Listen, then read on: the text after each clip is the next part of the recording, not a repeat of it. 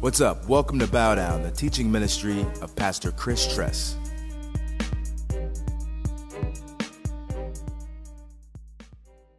All right, hey, let's get unified around God's word. If you could turn to Ephesians chapter 2, that'd be great. Ephesians chapter 2. Um, today, um, as we just uh, expect that God is here, that He is moving, um, I want to just say something to you, church. Um, if we come together around God's word and we do what Boaz did in chapter 2, we'll never have any race issues in this church. We just won't encounter them, it just won't happen. And so, it's not complicated, by the way, either. You don't need to go to sem- uh, seminars and, and, and read all of the popular books and worldly philosophies. What needs to happen is that God give me a heart to obey your word. Because the principles that are laid out here 3,000 years ago are still true today because they don't change. And here's the bad news I'm going to give you 11 points today.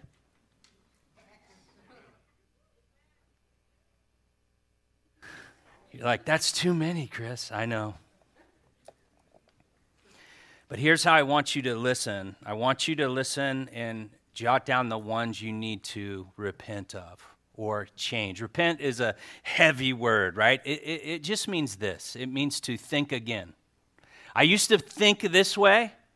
Now I repent, I metanoia, I change the way that I think. Now I think this way, right? So you could walk in here right? Having philosophies that don't line up with Scripture. You read Scripture, you say, Oh God, you know what? I, I want you to change me. I repent. I'm asking you to change me. You can walk out of here different today.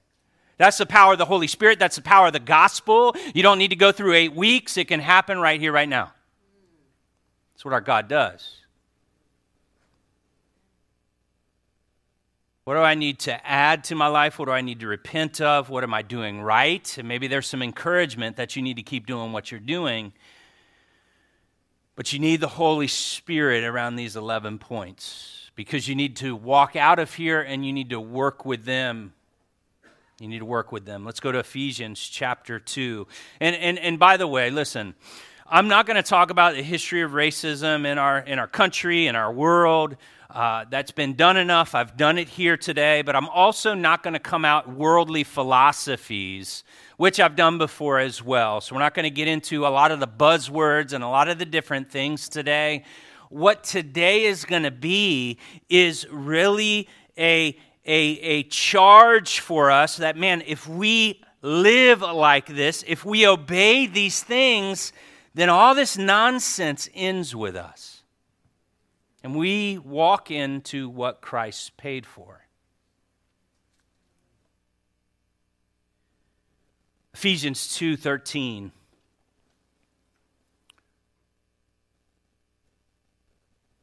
It says, But now in Christ, you who were once far off have been brought near by the blood of Christ, for he himself is our peace. He himself is our peace who has made us both one and has broken down in his flesh the dividing wall of hostility. Church, be careful of people trying to build up walls that Christ tore down. There's no more walls. We glory in the cross. There's no more separation. 15 by abolishing the law of the commandments expressed in the ordinances, that he might create in himself one new man. You need to highlight that, please. In place of the two, so making peace. There is now one new man on the earth. Basically, there's one new race of people on the earth. This is what Scripture is saying. There's not multiple races, there's one new race that God created through the blood of his cross. Again, be very careful when people are trying to push you to find identity in your ethnicity. They're trying to build out a wall that Christ tore down through the blood. Acts chapter 6, the first time there's division in the church of Jesus Christ, it's because the Hellenist Jews were being discriminated against. Why? Because they were both finding identity in their ethnicity and it caused division. Be very, very careful, Christian. 16. He might reconcile us both to God and in one body through the cross, thereby killing the hostility. Listen, if you have hostility towards someone else that might not look like you, you better deal with that today. Because Christ killed that. What are you going to do? Bring it back up? The hostility's been killed. He has made peace, He has made one new man.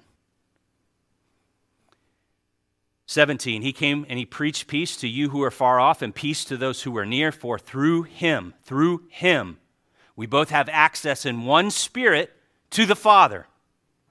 So then you're no longer strangers and aliens. You're no longer on the outside, but you are fellow citizens with the saints and members. I want you to highlight members of the household of God. You are a member of the household of God no matter where you're from, no matter what your name is, no matter what you look like, because of the cross, as a believer, you're now a member of the household of God. That is your new identity. Let's go over to Ephesians chapter 4. And it's really important to know this, church, that Ephesians 1 through 3 is basically the calling, it's basically the identity that God wants us to get as believers. It's what the cross paid for. When you look at 1, it says that you are blessed with every spiritual blessing that you've been adopted into the blood, that you've been redeemed by God. That verse 13 of chapter 1, you're sealed with the Holy Spirit of God. And so this is who you are in Christ. But when you get to 4, there's a shift to now how do I walk out my calling?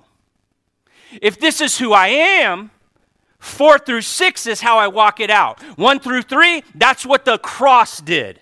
Four through six, that's how we have to walk it out, and you'll never walk it out if you don't receive it. If you don't receive and believe, right? That's why uh, John 1:12. For those who have received and believed in his name, he gave them what? Rights to become what? Sons, children of God. But if you don't believe and receive, guess what? You can't live as a what? Son. You're going to live as an orphan. And so, doctrine, Ephesians 1 through 3, affects how you walk. Right? So, I, I see some sports guys in here, right? So, when I step on the basketball court, and I shoot, I know it's going in. No question. No question. Right? I never seen a shot I didn't like. If I miss one, oh man, what's, what happened? I'm going to make the next one. See, you live out of your beliefs. If I believe I can shoot, guess what I'm going to do? Now, there's a lot of people believe they can shoot, but they can't shoot. Hello.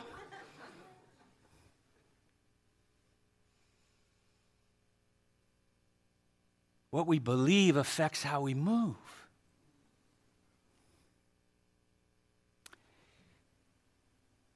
So here, Ephesians 4 is now how we move out. He says, I therefore a prisoner for the Lord, I urge you to walk in a manner worthy. And I want you to highlight worthy, please. Worthy of the calling which you've been called with all humility, gentleness, and patience, bearing with one another in love, eager to maintain the unity of the Spirit of the bond of peace. I want you to highlight a few words the word worthy, because we're going to see this in Ruth chapter 2 that Boaz was a worthy man, but we are called to walk worthy. The cross declares you worthy. Because of the blood of Christ, you are now pleasing to God. Because of your faith in Christ and what he did on the cross, his death, burial, and resurrection, you've crossed over from death to life. The old is gone, the new has come. You're a new creation in Christ. We're one new race on the earth. But as we've received what Christ has done at the cross, now we have to walk differently and we walk in a worthy manner. In a worthy manner. Like you can't be a Christian and be a racist. That can't happen.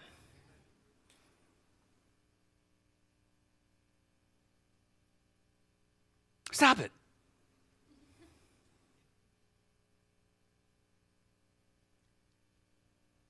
Maintain the unity in verse 3 there. I want you to highlight that maintaining the unity. This is a constant struggle, a constant movement. It is work. Now, maintain the unity, that's big. Why? Because we've already been unified by the blood of Christ. Ephesians 1 through 3. There's one new man. We belong to one another right? So, Quaylen, Miss Susie, we're members of one another. We're family. We belong to one another by the blood of Christ. You're not my kinfolk. You are my familia, whatever that was. Familia. Help me, Lord. So, what did that? Did I do that? Did it but did my works do that? No, the cross did that. The cross has made us one new kind of people. And so because of that, we have to just maintain it. This is really big, right? Tower of Babel. Pride, arrogance, people split up. God confused the language and they went all around the world in different ethnicities. Some people got more tan than other people.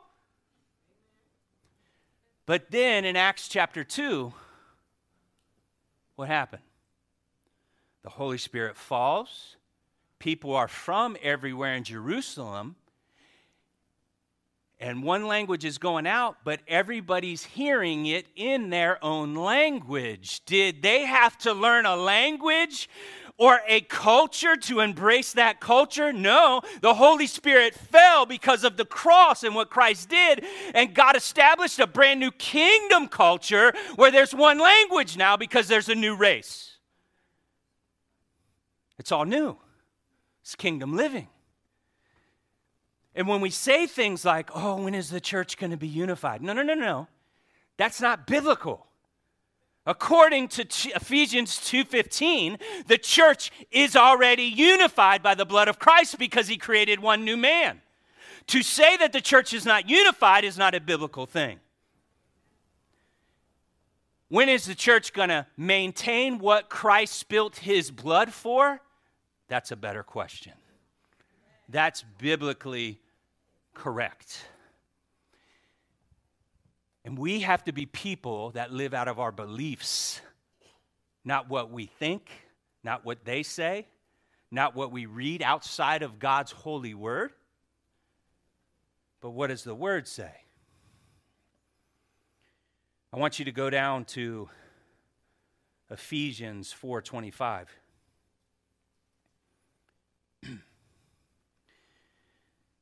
you see that phrase there at the end? We are what? We're members of one another. Some of you don't believe in church membership. Well, you know, the Bible does. Anyway.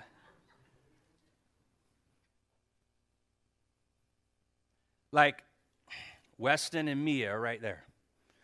Weston and Mia are members of, with me, though.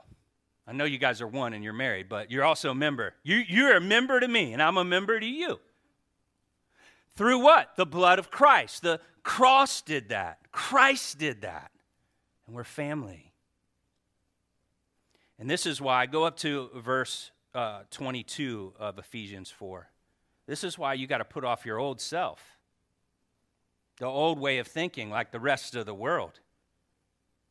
And your former manner of life, your former cultural mindsets that you used to have how you used to do, what you do, the corrupt through that, that they were corrupt through deceitful desires.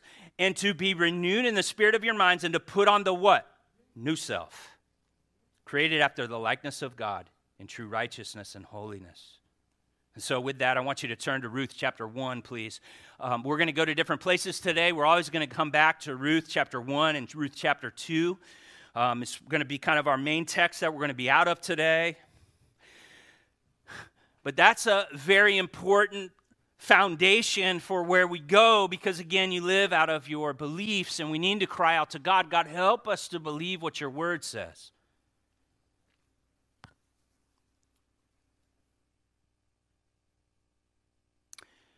Look at Ruth 116. Ruth said to Naomi, Do not urge me to leave you or to return from following you, for where you go I will go, and where you lodge I will lodge. Your people shall be my people, and your God my God. Where you die I will die, and there I will be buried. May the Lord do so to me and more, if anything but death parts me from you. Ruth was making a covenant and she's basically saying, May God judge me if I break this covenant. That's why when I marry folks in this church, I have you look into one another's eyes and quote that to one another. There's, there's no coming apart, even if they won't act right. And this is serious here. This is covenant. And so, because of this declaration that Ruth made, she moved from a Moabite she moved from a foreign land. She moved from having the god Chemosh, which they would sacrifice babies to, and she transferred and she became an Israelite, a child of Abraham. And now she's serving the God of Abraham, Isaac, and Jacob, who doesn't want you to sacrifice your babies, but gave his only baby and sacrificed them to have us, Jesus. It's a different God, it's a different family, it's a different location. Ruth was all in. And so let's pick it up in Ruth chapter 2, verse 1. It says, Now Naomi had a relative of her husband's, a worthy man. There it is again worthy, worthy, worthy. Ephesians 4 1. Walk in a manner worthy of the calling to which you have been called. Are we going to be people that walk worthy? Boaz is going to show us how to walk worthy. Point number one, if you're taking note, if you and I believe we are in covenant together, we will walk unified because of the cross. If we believe we're in covenant together, we're going to be unified because of the cross. And so, point number one listen, you have to believe what we just read in Ephesians. Like, if you do not believe that we are one, you are going to live that out. You're going to live separate if you don't believe we're one. It's like getting married. Oh yeah, girl. Listen, I the ring. Eh, you know, we don't need to wear a ring. You know, our, our love is private. My bank account, your bank account, let's keep them things separate. Now, how good would this marriage be, by the way? Right?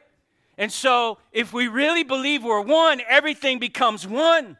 And hopefully, you went through premarital counseling because somebody's trying to still live as one. That's not good. Come see somebody in the church. Need some counseling? No, I die to myself, they die to themselves. Now we come one together and we live for the other person right? We live out of what we believe.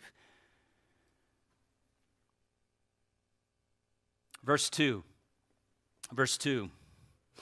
And Ruth the Moabite said to Naomi, Let me go to the field and glean among the ears of grain after him, in whose sight I shall find favor. And she said to her, Go, my daughter. Go, my daughter. Ruth has initiative, guys where she's just seeing a need that needs to be met and she goes and does it to serve Naomi. What a beautiful heart. Verse 3 So she set out and she went and she gleaned in the field after the reapers, and she happened, and I want you to highlight that word happened, please, to come to the part of the field belonging to whom? Boaz, who was of the clan of Elimelech. Now, um, I want you just to jot this down. It's Psalm 139, 16, please. Psalm 139, 16. It says this It says, You saw me before I was born. Every day of my life was recorded in your book. Every moment was laid out before a single day had passed. By the way, that's one of the reasons I'm not scared about COVID. Because just like we know Thanksgiving, that's when turkeys go, God knows my day. Every one, every one of my days, every one of my days, it's laid out. And you see that word happened? Happened? There's nothing in your life that just happens. God is sovereign. You might not know it, you might not see it, you might not be aware of it, but He is moving things and shifting things to get you into the right place at the right time because He is about to do something. We're going to watch a video right now, and I want you to hear the word of the realtor that I was dealing with. I don't know, is Brian, is Brian here today? I don't see Brian. Anyway. You'll see Brian. Uh, there he is. Hey, Brian, wave your hand, right? You go ask him. This is a uh, way to lift your hand, Brian. It's funny because I, I, I, didn't, I didn't know this, but when I played the video, you hear him say, just so happened, just so happened. And I want you to know, church, there is nothing that just so happens in the kingdom of God. Will. So, for the first five years at Bow Down, uh, our office was in my home. And so we had about 11 employees, some part time, some full time, and we're all meeting in my living room. People were telling me, man, your staff is growing. You need an office. But I never felt like we needed to have an office because I just didn't want to waste money on that. So I'm driving home one day, and uh, two streets from my house is 17th and Tamron. And so I see this sign out front where this two story old law office is for sale. And I'm like, oh man, that would be a perfect office for Bow Down. So I get on the phone, I, I call Brian Kidwell. I said, hey man, can you check this building out for me? So Chris found a building on Tamron that he was interested in, and he called me, and I looked into it, and it was listed for 120,000. And I told him that I felt that he should offer hundred thousand for it. I'm in my quiet time one day, and this number, every time I'm thinking about the building, it's 80, 80, 80, 80. So I call Brian. I said, Brian, listen, I know they're offering 120, but I feel like we need to offer him $80,000. So I took Chris's offer to the other agent, and we went back and forth a little bit. And he said basically 90,000 cash is the, the best offer or the lowest offer they're going to give or accept. And we had three weeks to come up with the money. So Brian comes back and they took the offer and it's $90,000 that we need cash in three weeks. And I'm like, oh, wow, that was exciting for me because it's like 30 grand off the top. Yay, God. And so I go home, I get on my email, and I'm like, man, I could call this guy, I can call this guy, maybe get five here. And I'm finagling all this stuff in my mind. And I really felt like God saying, hey, Chris, stop. Stop. Don't ask anybody. Don't tell anybody just pray. So I touched base with Chris and I asked him, How much money do you guys have? And he says, None, but I have faith. So, like a week later, Brian calls me and said, Hey, bro, you, you guys, you have any money yet? This is a great deal. I was like, No, I don't have any money. He's like, Well, what are you doing? I was like, I'm praying. And he's like, Oh, okay. So I check in with Chris about a week before the deadline and I asked him how much money they have, and he has none. So here we are. The money's due Friday he calls me on a Wednesday, says, Hey man, money's due Friday, 90 grand. Do you have any money? I was like, No, man. He's like, Well, what are you doing? I said, I'm praying, bro. So we're a few days out from the deadline, and I was uh, speaking with a, a, friend of mine, and I asked him if he would pray specifically for, for this because um, there was no money. So he went ahead and he went to work uh, later on that day, and he was speaking with his boss, who's a who's a, a, believer, and they pray in the office. So he asked him if he would pray for us or pray for the you know for the church, and um, so they were praying. So the boss's boss just happened to be um, coming in town that day, and they shared that with him, and he was interested, and he wanted to come in and take a look and see the building and what what this was all about. This guy wants to meet me at the property. And now this is Thursday, the money's due Friday. So I say, Yeah, I'll meet you there. I don't even know who this guy is. We walk through the office. He's asking me questions for about 20 minutes about our ministry. And at the end, he says, You know what? I believe in what you guys are going to do. I'm going to buy this for you tomorrow for $90,000 cash, and you guys can pay me back interest free whenever you get the money. I was completely blown away.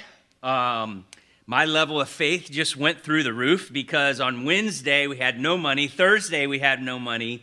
All of a sudden, money's due, and here comes this guy who I don't know and drops a $90,000 check and buys our church office for us. And really, it just brings glory to God and how great He is. When I think about the church building and the whole process, I, I just, I'm, I'm in awe on how the Lord, um, just how He shows up. He, he has everything, and we, all we have to do is put our trust and faith in Him, and we get in the way of that. And when I look back and I see everything that had, you know, had taken place, there was no way that any of us could have worked these circumstances for any of this to come to place. This is the Lord showing up in His time and for His people. And we had no money, but you know what God wanted? He wanted our church to have an office, so He showed Himself strong on our behalf. I couldn't have designed this, I couldn't have figured this out. God alone is the one who gets the credit and the glory. And so, whenever someone sees our office, this is the office that God gave Bow Down. Amen. Hallelujah. So, hey, you see there in verse 3, she just happened. She happened. She happened. Yeah, yeah. Nothing's happening without God doing what he's doing. And it's already figured out. It's already figured out. According to, to Psalm 139 16, that office was already assigned to bow down. It was for us. When you really believe that, guess what you're able to do? You're able to become meek. Meek is not weak, meek is power under control. Blessed are the meek. I don't have to be first, I don't have to push, I don't have to strive. Why? Because the meek shall inherit the earth. I'm going to inherit what's been appointed to me already by my dad, so I don't have to go get it. It's going to come as I follow. These are kingdom principles. This is why we should live and walk different as the people of God. Ruth thought she was just in the field somewhere. No, God had her where He wanted her because He was doing what only He could do. And I pray you would be encouraged with that reality as you walk in Christ, following Him, expecting that your dad is good. And there's no such thing as luck in the kingdom of God.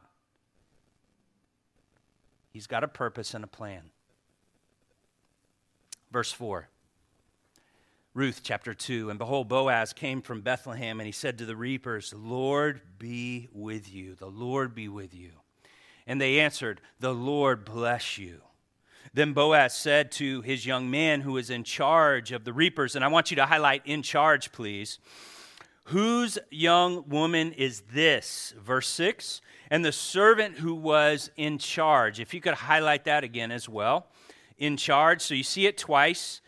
Verse 5, verse 6, and charge, in charge. Of the reapers answered, She is the young Moabite woman, and highlight Moabite, who came back with Naomi from the country of Moab. Now, just for review, we'll go ahead and throw these five points up, please, of the Moabites so that we get the history and we understand what's going on here.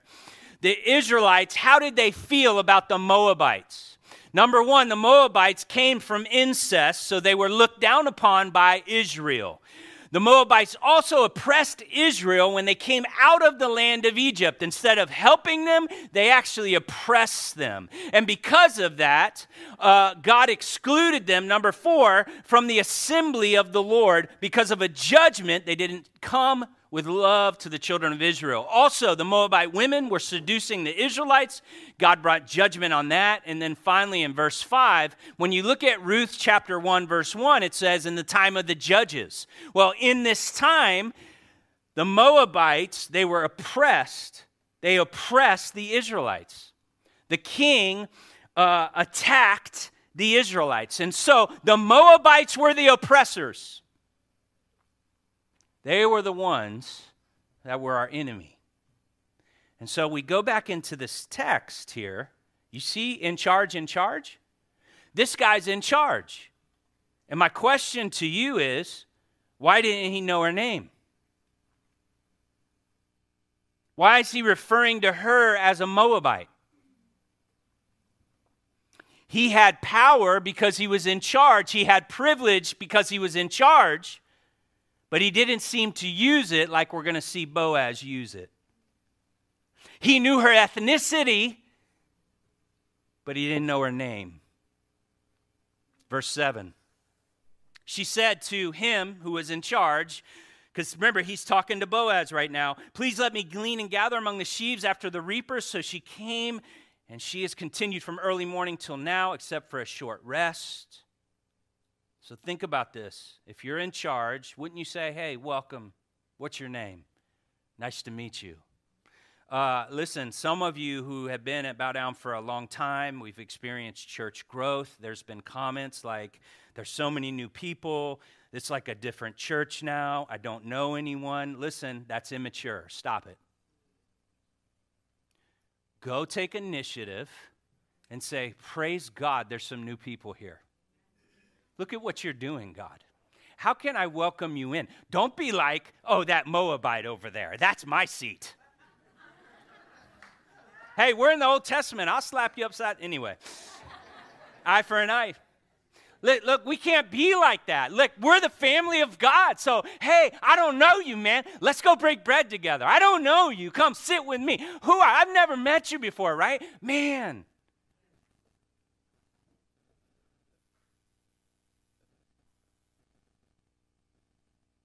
Verse 8. Then Boaz said to Ruth, Now listen, my daughter. Do not go and glean to another field or leave this one, but keep close to my young women. You say that, my young women. Boaz is in charge. He's the man. He's in charge of the guy that was in charge. But see, here's point number two Boaz is using his privilege, his power, and his position to take initiative in order to bless her. And it doesn't matter who you are or where you are, what position you have or don't have, you have been given authority by Jesus Christ to show up and to bless and to use what God has given you to serve other people. Well, that's not my job. Uh, yeah, it is. All authority has been given to me. Go and make disciples. You have been given all authority. Initiate. Use what God has given you. And maybe it's a little, that's okay. Use what God has given you to bless others.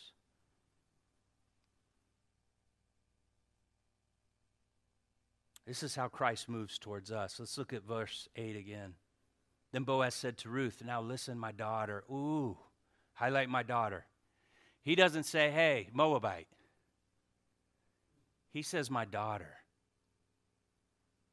My daughter. Man, that is loving. That is family. That is a declaration. You belong to me. You're a part of me. Right? Jesus said that to the woman with the issue of blood My daughter, your faith has made you well my daughter, my daughter, right? And so, man, are we the kind of people that that that says words like they and and them or or or mine and ours and we? We need to be a people that use terms not only use terms but move as if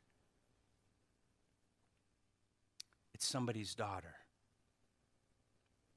Sometimes in premarital counseling, um, people think I'm kind of rough on the dudes. And I am rough.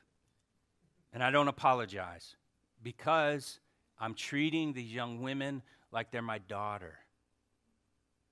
My daughter. And when I look at them, I want the same thing that I'd want from my daughter. I want them to get a Boaz, not a Bozo.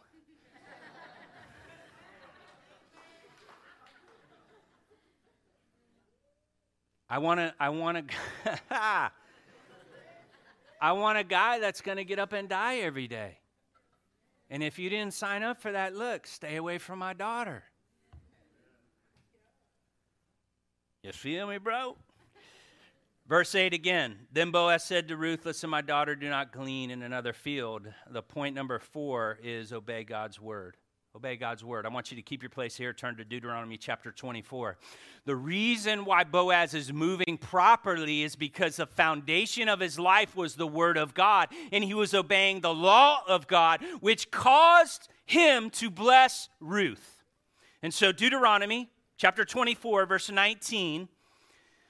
This is what it says. It says, When you reap your harvest in the field and forget a sheaf in the field, you shall not go back to get it. It shall be for the sojourner, or the alien, or the pilgrim, the immigrant. All those words would fit right there. The fatherless and the widow, that the Lord your God may bless you and all the work of your hands. When you beat your olive trees, you should not go, out, not go over them again. It shall be for the sojourner, the fatherless, and the widow. When you gather the grapes of your vineyard, you shall not strip it afterwards. It shall be for the sojourner, the fatherless, and the widow. You shall remember that you were a slave in the land of Egypt. Therefore, I command you to do this.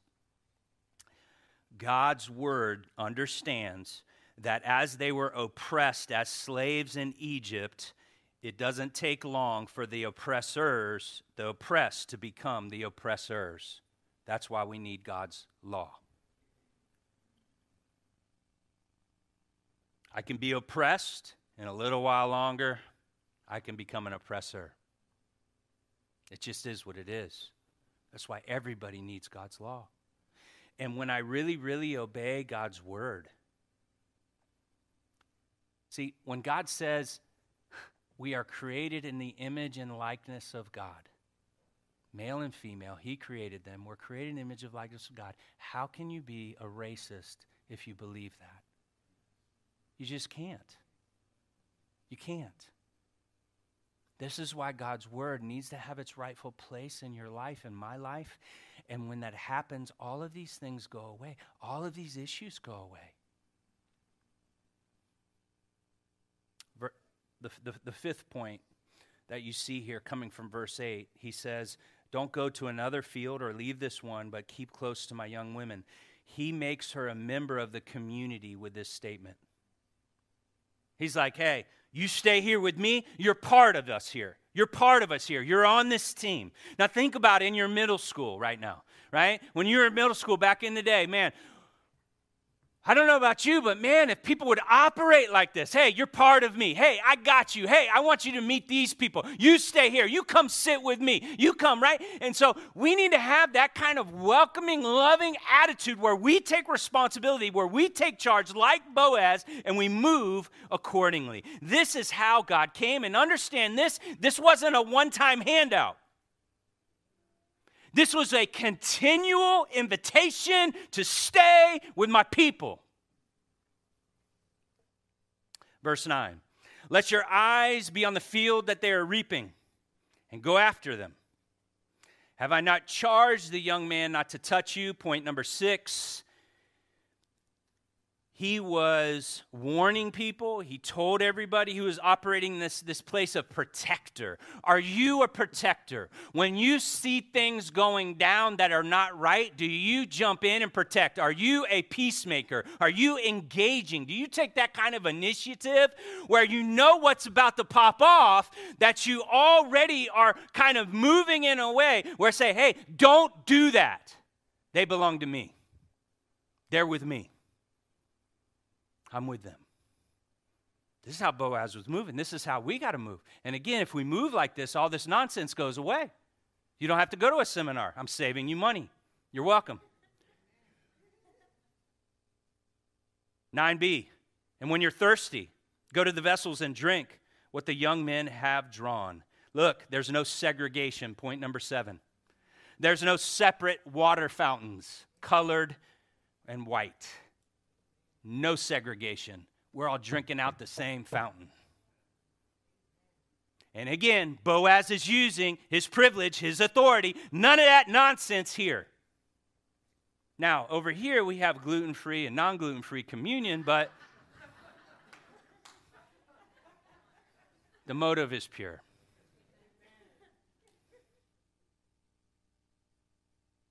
We can't have segregation, guys. We're members of one another. And be very careful in this world right now. People are pushing segregation.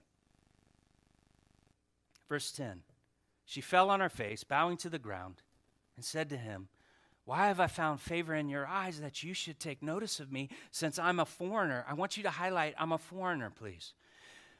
She belie- she's seeing herself not in the new covenant, she's seeing herself in the old reality, not the new reality of what trans- expired in her life. Verse 11, but Boaz answered her, And all that you have done for your mother in law since the death of your husband has been fully told to me, and how you left your father and mother and your native land, and you came to a people that you did not know before. I want you to highlight left your father and mother and your native land.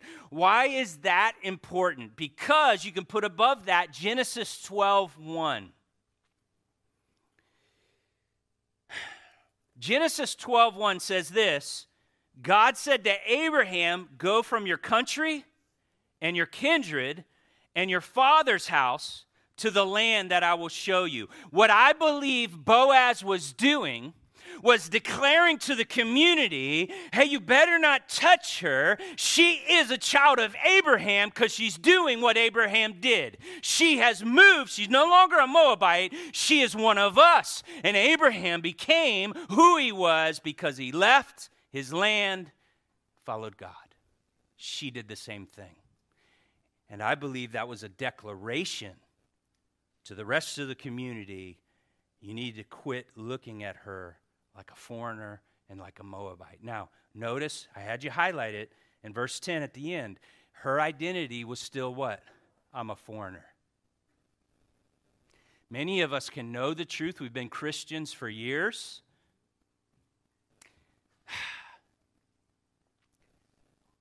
We know that we're a child of God, but we live like an orphan. We say things like, well, what if? And there's fear and there's worry. Orphans live like that. Believers, even if, even if, no matter what happens, even if God is with me, I'm not an orphan.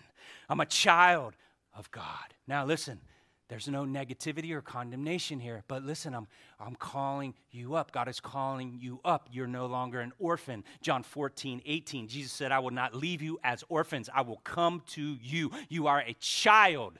You belong to Him. You're His. But sometimes we don't see ourselves like Christ sees us.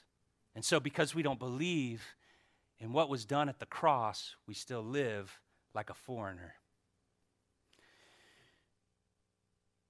So, so point number eight is this He reminded her to stand into the new covenant. He reminded her to stand in the new covenant. And he's reminding everybody else you are a daughter of Abraham. You are different now. Verse 12 the Lord repay you, she's responding, for what you have done, and a full reward be given to you by the Lord, the God of Israel, under whose wings you have come to take refuge. And so Boaz is speaking that to her. He's thanking her for what she's done. He's come under the wings of God. And so, point number nine is this God prays a blessing over her.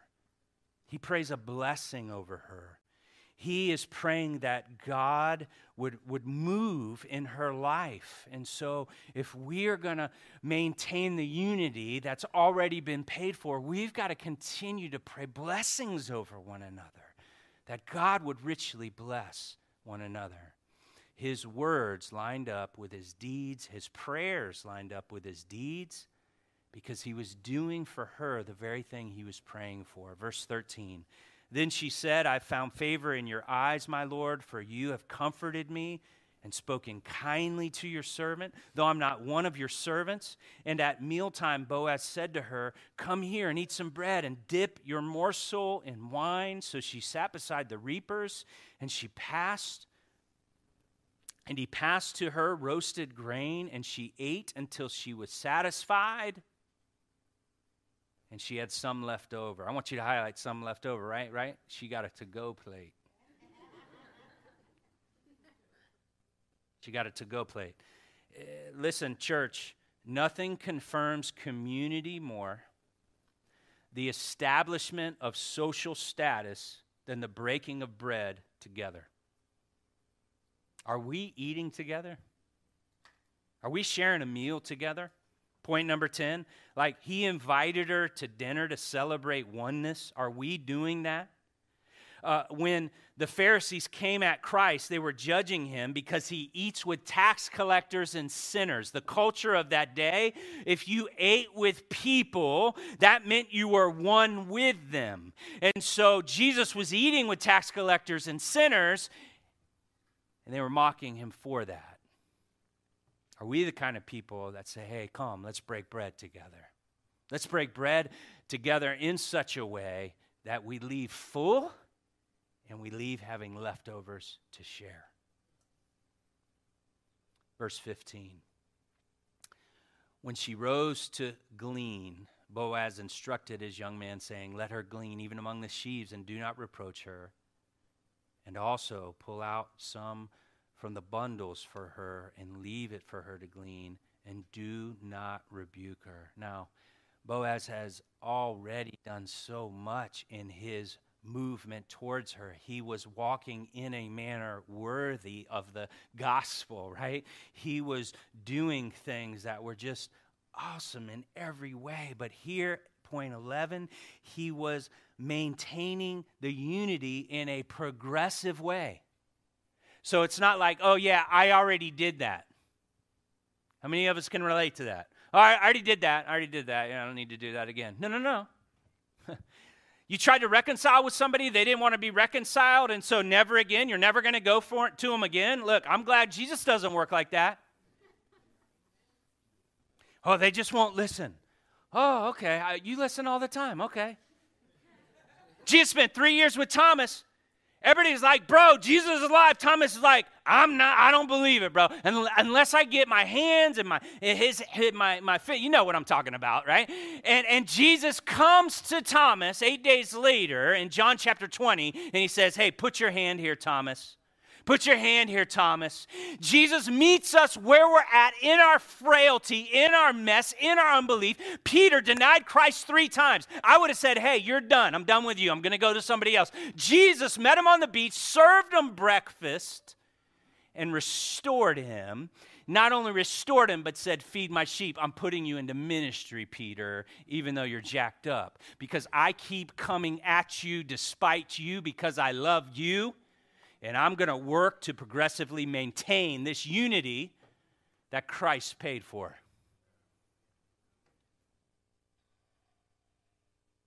So, Will, if you can throw up the, the 11. If you missed any.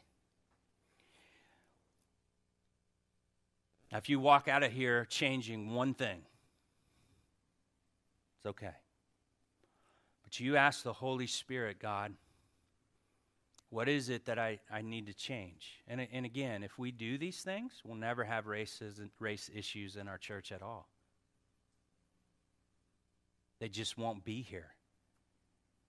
Because there's going to be some people that may have some unforgiveness and bitterness towards somebody that doesn't look like them. But if you're taking them out to dinner and you're listening and hearing, it's like me. There's a lot of people that have really been hurt by the church. Okay? Like really hurt bad by the church. And maybe the pastor was was off.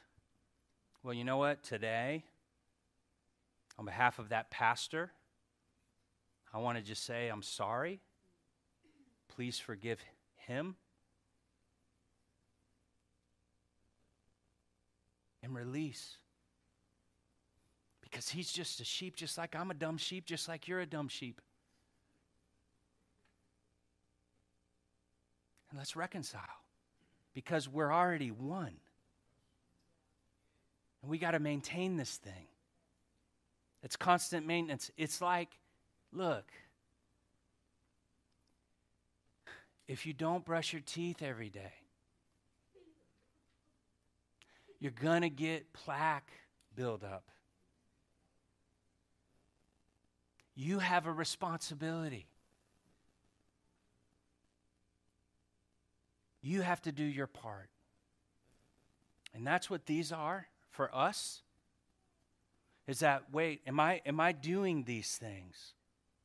Man, I'm not doing this one and this one. Okay, God, please forgive me. Help me now to move like this. And not only that, but may I find an accountability partner that I can share one of my faults with and then have them hold me accountable to what I'm going to change. Because when we belong to one another, because we're members of one another, we operate like that, things are going to start happening in an amazing way. And this is what the church is, guys. We are the body of Christ. We're members of one another. And so let's go ahead and close in, in prayer. Um, worship team, if you can come forward, please. We have communion up to the side. If you've never been here before, we spend uh, probably about 20 minutes closing in song and worshiping God because we want you to pray about if there's anything that God wants you to change. There's going to be prayer ministers that are going to be up here as well, where if you need prayer for anything at all, um, they're here to pray for you, to lay hands on you. But listen, no racism in Bow Down. None. It's unacceptable in the body of Christ. And if we do these things, we're not, we're not going to have these issues like the rest of the world. And so, Father, I thank you for your word. In fact, th- God, this was written like 3,000 years ago. 3,000 years ago to the Moabite nation that was oppressing the children of Israel. And these principles brought Ruth in, and she actually became the great, great, great, great, great, great, great, great, great, great grandma of Jesus. She's in your lineage now, Jesus. And I just thank you and I praise you, God, for this word today. And I pray your truth would reign in this place. Help us, God, to just obey your word and walk in what your blood spilt. You paid for unity on the cross, Jesus. Help us just to maintain it. We ask this in Christ's name. Amen.